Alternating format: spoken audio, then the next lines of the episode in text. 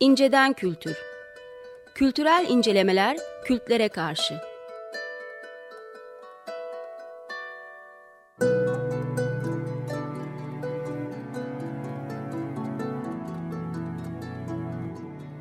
Hazırlayıp sunanlar Mesut Varlık ve Gökhan Aslan.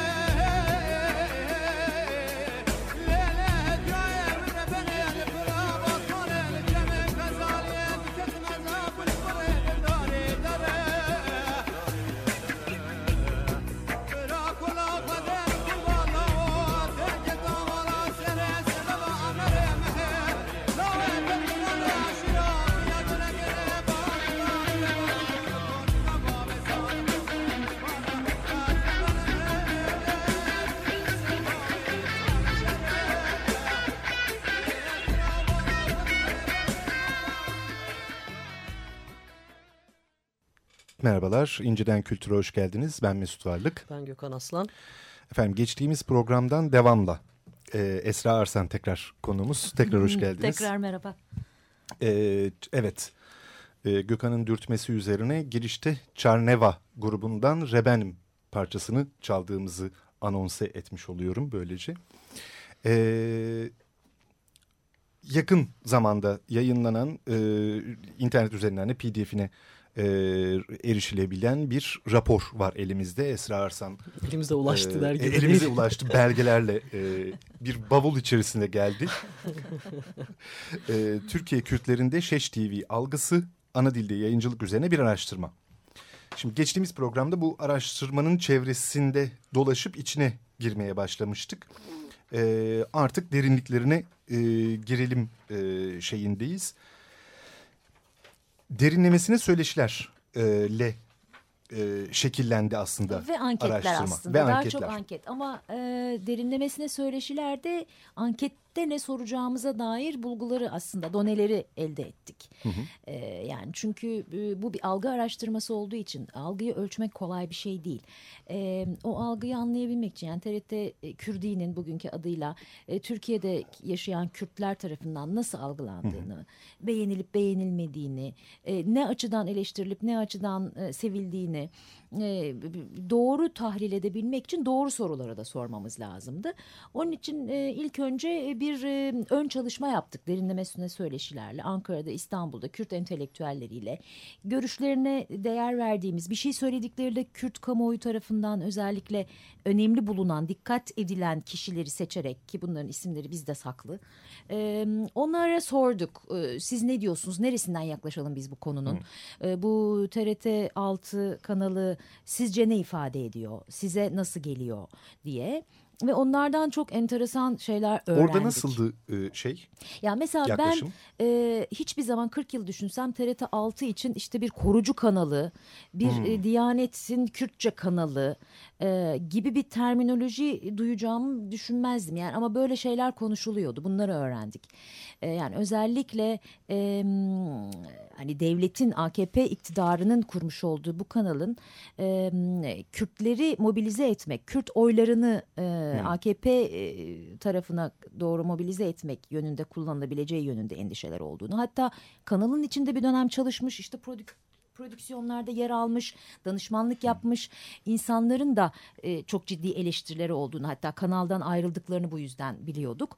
O konuda sorular sorduk. Yani o konuda da işte özellikle TRT 6'nın kuruluşu itibariyle cemaatçi bir kadronun eline teslim edildiğini ve bu cemaatçi kadronun aslında ana dil meselesini, Kürtçe ana dil meselesini dizayn etmekle görevlendirildiğini, yani sadece TRT 6'yı kurgulamak değil içeriğini, aynı zamanda Kürtçe eğitim meselesini de, yani dershaneler üzerinden yürüyecekti ya proje, hani okullarda izin vermediler. Özel dershanelerde Kürtçe. O dershanelerde cemaat dershaneleri olacaktı ve burada hani bir Türkifikasyon söz konusu ya, yani Kürtleri bir şekilde Türkleştirmek, yılların hadisesi, evet. Cumhuriyet kuruluşundan beri var olan şey hala bir süreç olarak devam ediyordu ama onların konuştuğumuz kişilerin düşüncesine göre AKP Kürtleri Türkleştirmek için İslam ve Sünni İslam'ı harekete geçiriyordu ve bu Sünni İslam'ı da TRT 6'te cemaat vasıtasıyla Kürtlere bir şekilde empoze ediyordu.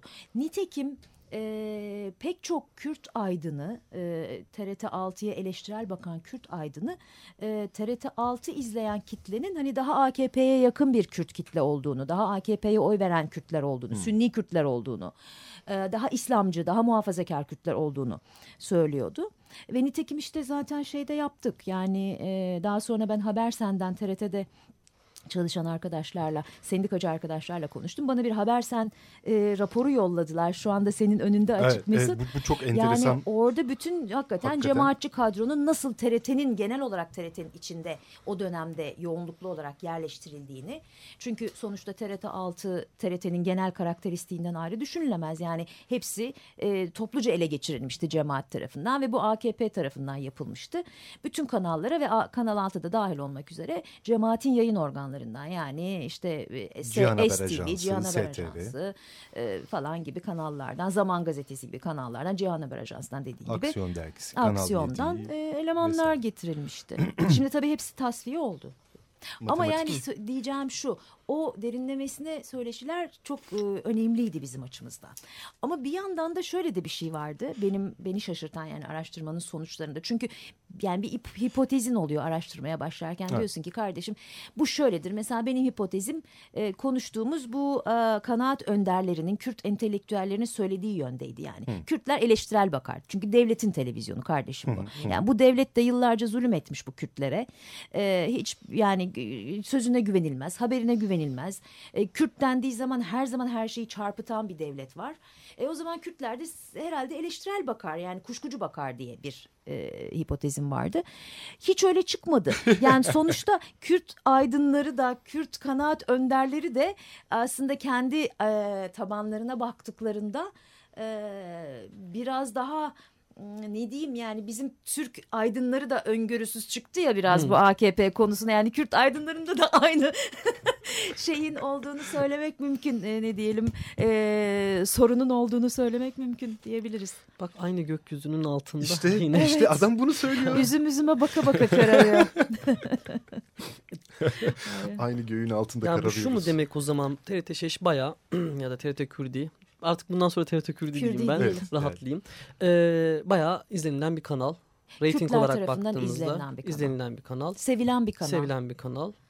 Ama şöyle yani küçük bir kitlede tabii kendini çok daha politik, çok daha devlet karşıtı konumlamış, daha seküler, yani belki HDP Kürdü diyebileceğimiz, hani daha politik Kürtler. Çünkü HDP sonuçta seküler bir hareket, dinle ilgisi yok, eşitlikçi bir hareket, kadın erkek eşitliği üzerine dayalı filan bir hareket.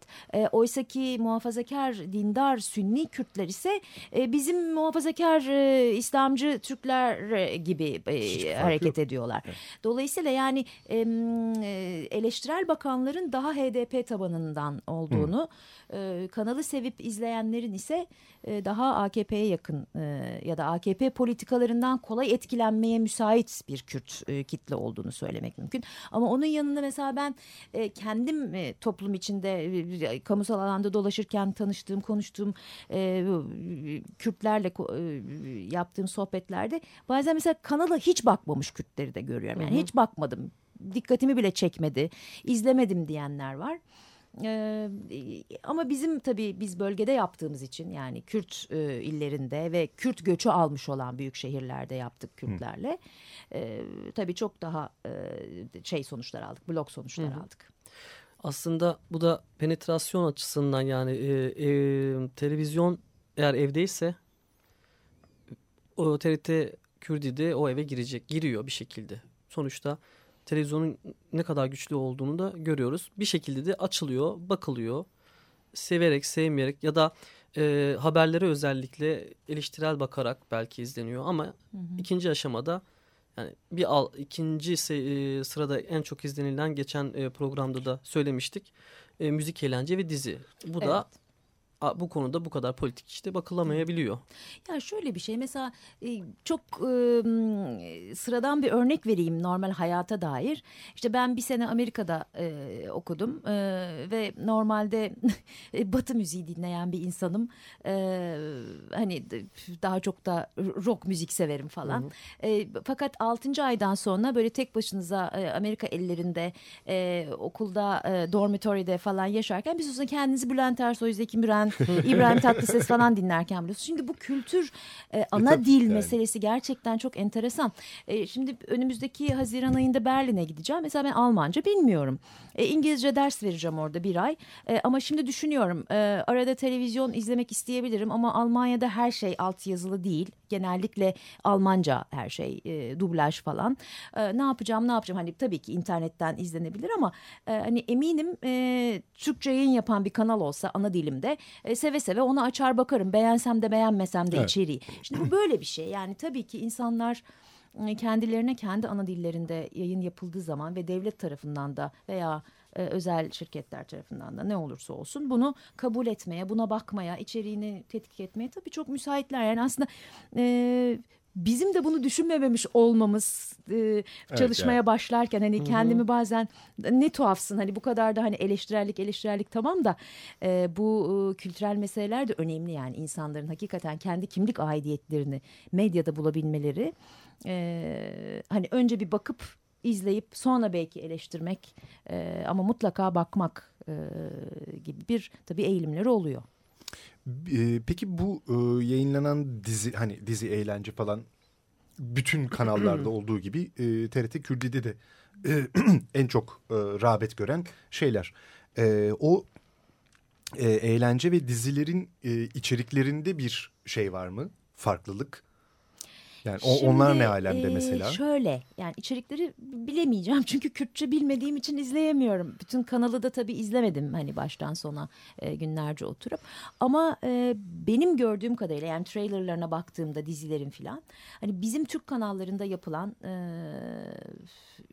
köy dizilerinden, ağalık dizilerinden, işte bir Kurtlar Vadisi gibi mafya ve devlet gizli servisler ilişkilerinden, hani çok farklı şeyler yok. Veya aşk hikayeleri, yani nasıl işte Aşk-ı Memnu varsa orada da işte Jan dizisi var veya işte Memuzin var ve buradaki rol alan oyuncular da aynı Türkçe kanallardaki kadınlara, adamlara benziyorlar. Güzel güzel insanlar, hani tırnak içinde günümüzün modelleri veya işte mankenleri gibi hemen hemen aynı. Kostümler benziyor. Tabii TRT'nin olanakları çok iyi, yani parası var ve tabii büyük prodüksiyonlar yapılıyor. Ha tabii bu prodüksiyonları kimler yapıyor? Hani kimler, hangi şirketler? Yani o ayrı bir araştırma tahmin konusu. Edilebilecek tabii, tahmin edebiliyoruz. Konular. Ama hemen hemen hiçbir fark yok. Yani bir gün aslında açıp bakın, enteresan bir deneyim olur. Evet, yani anlamayacağız ama. Hiçbir şey anlamayacaksınız hani... ama. Yalnız şimdi şu dizi içeriklerinden şey yaparken aklıma bir şey geldi. Bu 90 sonları falan itibariyle ana kanallarda, işte Kanal D'si, şusu busu falan, onlarda hani bir şey patlamıştı ya. Ne bilmem ne asmalı yok, konak asmalı, falan gibi böyle asmalı, falan güçlü böyle, erkek işte Seymen ağalar, şunlar bunlar, işte dizileri. Baskın bir şey anne oğul, evet. Sen bu kızı alamazsın falan filan karakterleri, muhabbetleri.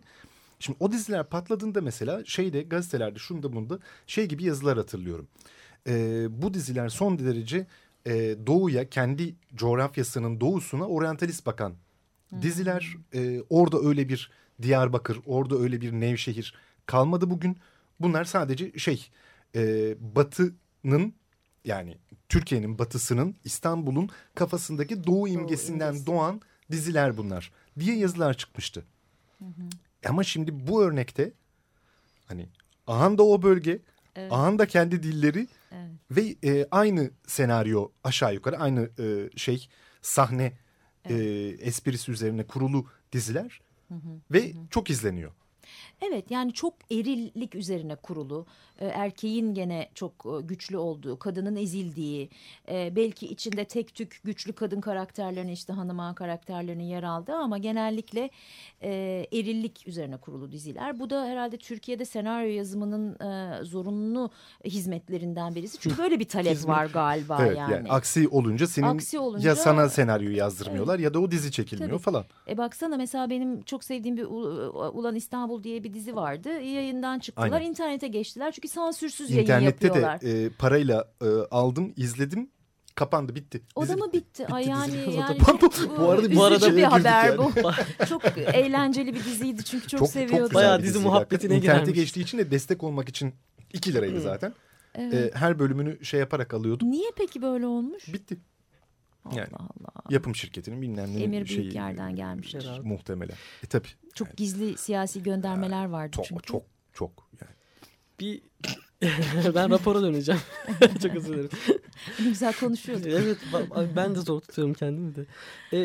Çok önemli sonuçlardan biri de kendilerini nasıl ifade ettikleriyle ilgili bir soru. Yani kimlik olarak. Nasıl tanımladıkları pardon. Öncelikle Müslüman, sonra Kürt. Şimdi bu cümlesini sizin diyelim ki eleştirel bakan Kürt aydınlarıyla konuştum dediğinizde onların cümlelerinden birisi Diyanet'in Kürtçe kanalı idi. O zaman bu sonuçla bu cümle birbirini bir şekilde tutuyor. Bunlar ikisi birbirini tamamlıyorlar. Bu çok garip geldi mesela bana. Bu da beni çok şaşırtan sonuçlardan biriydi. Çünkü benim gene hipotezim şuydu. Tamam, TRT Kürdi'yi izleyen Kürtler kendilerini Müslüman olarak, birinci kimlik olarak Müslümanım diye olabilirler. Ama daha az izlediklerini ya da hiç izlemediklerini söyleyen Kürtler en azından birinci kimlik olarak Kürdüm. Yani önce Kürdüm sonra Müslümanım veya önce Kürdüm sonra Aleviyim falan derler diye düşünüyorduk. Hiç böyle bir şey çıkmadı. Hepsi birinci kimlik olarak Müslümanlığı çoğunlukla bahsediyorlar. baskın olarak dile getiriyor.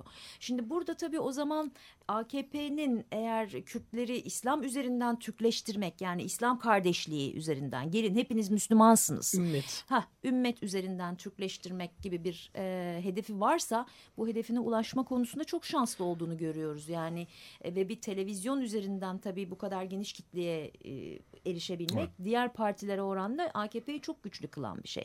Çünkü her eve dediğin gibi direkt majör kanallarla, sadece doğrudan, uydudan değil zaten, kablodan, şeyden, her şeyden geliyor, aynen, eve. Şimdi bu şaşırtıcı geldi bana. Bir de gerçekten Kürtlerin Müslümanlıkla bu kadar yakın bağları olduğunu ben düşünmüyordum. Yani daha politik olabileceklerini, daha devlete karşı ve devletin resmi din anlayışına da hani direniş gösterirler gibi geliyordu. Öyle çıkmadı. Ama şey, garip değil mi?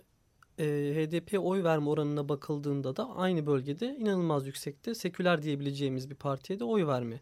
Evet. Yani bu birliğe çatışan demeyeyim ama oy verme davranışıyla bu kendilerini tanımladıkları gündelik hayat ve gündelik hayat. Mesela bir anda da araştırmanın sorularından biri gündelik hayatta kullandıkları dil. Daha çok Türkçe. %32'ye yakın Türkçe.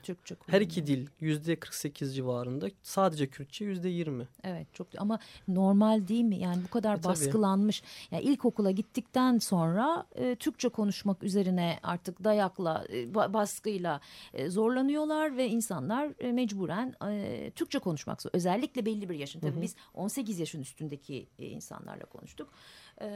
Yani tabii kamusal alanda her şey Türkçe. Hani Diyarbakır'da, işte Hakkari'de, şurada burada tabii ki sokakta Kürtçe konuşuluyor. Hiç Türkçe konuşulmayan iller de var belki Türkiye'de. Ama gene de Türkçe konuşanların sayısı daha fazla. Ya bir de yani bu oy meselesine geldiği zaman, baktığın zaman bazı illerde biliyorsun, yani işte Bitlis gibi, Van, Kars falan, yani oralarda çok karışık. Yani gerçekten çok ciddi bir kitle AKP'ye oy veriyor.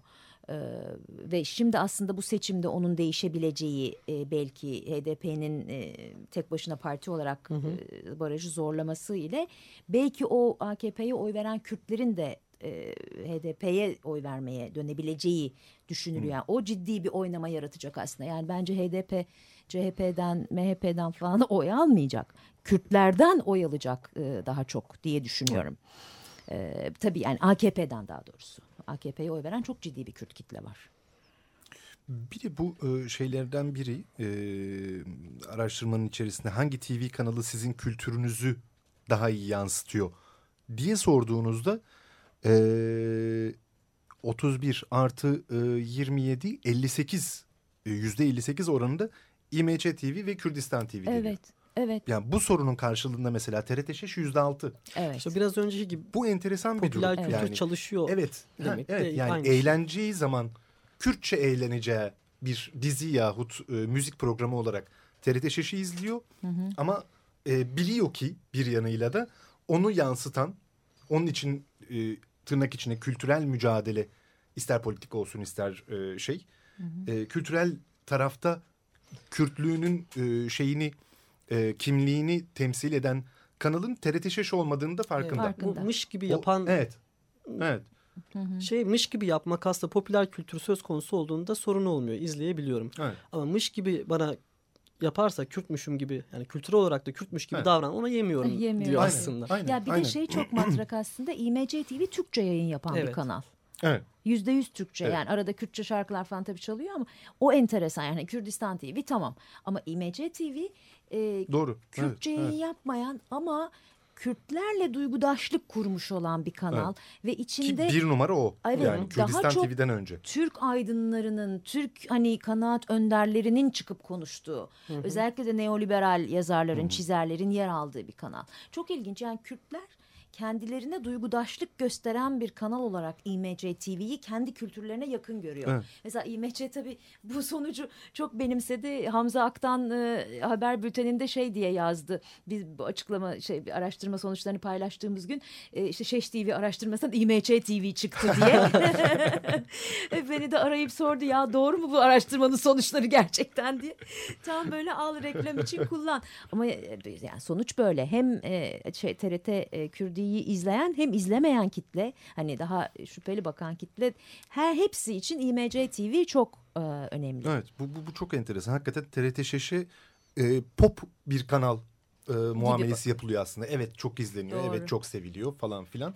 Doğru. Ama zaten bir şey söyleyeyim mi? Aslında TRT Kürdi'de şarkı söyleyen, türkü söyleyen, hani o kanala çıkan ya da dizilerde oynayan kişiler de çok politik Kürtler değil. Hani hayata daha lay lay lom bakan. Evet.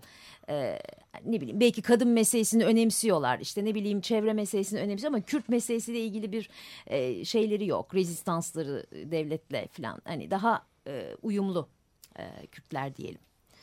Pek riskli, kendileri de pek riske girmemişler. TRT de çok riske girmek istemiyor. Hı hı.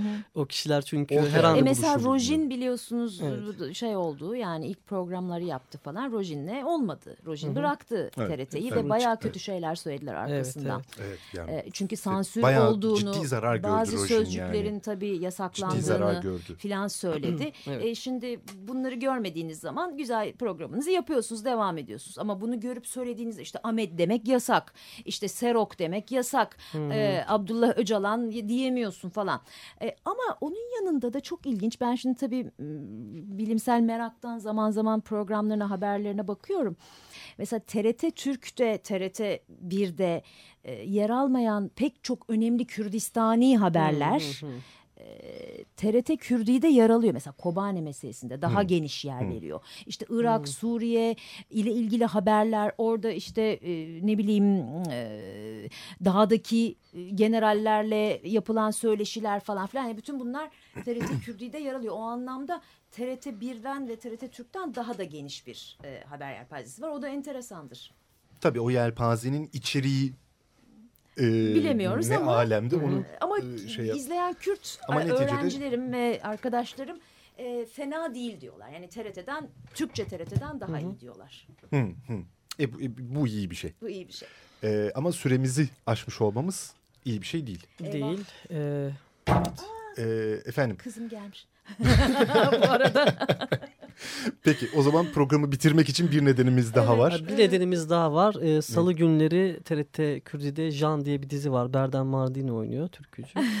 Onu kaçırmayalım. Hadi Gökhan, kapatmadan bitireceğimiz ilk program olsun mu istiyorsun yani? Ne istiyorsun? Evet. Efendim Esra Hocam, ayaklarınıza sağlık. Çok teşekkürler. Ederim çağırdığınız için, sağ olun. Türkiye Kürtlerinde Şeş TV algısı, ana dilde yayıncılık üzerine bir araştırma başlıklı raporu internette PDF formatında dilediğiniz gibi edinebilirsiniz. Bir sonraki programda bir başka konu ve konukla tekrar bir araya gelmek üzere. İyi akşamlar. İyi akşamlar. İyi akşamlar.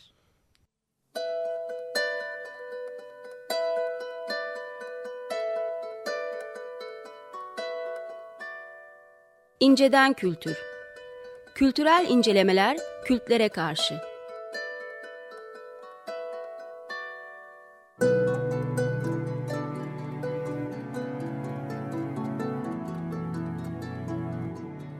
Hazırlayıp sunanlar Mesut Varlık ve Gökhan Aslan.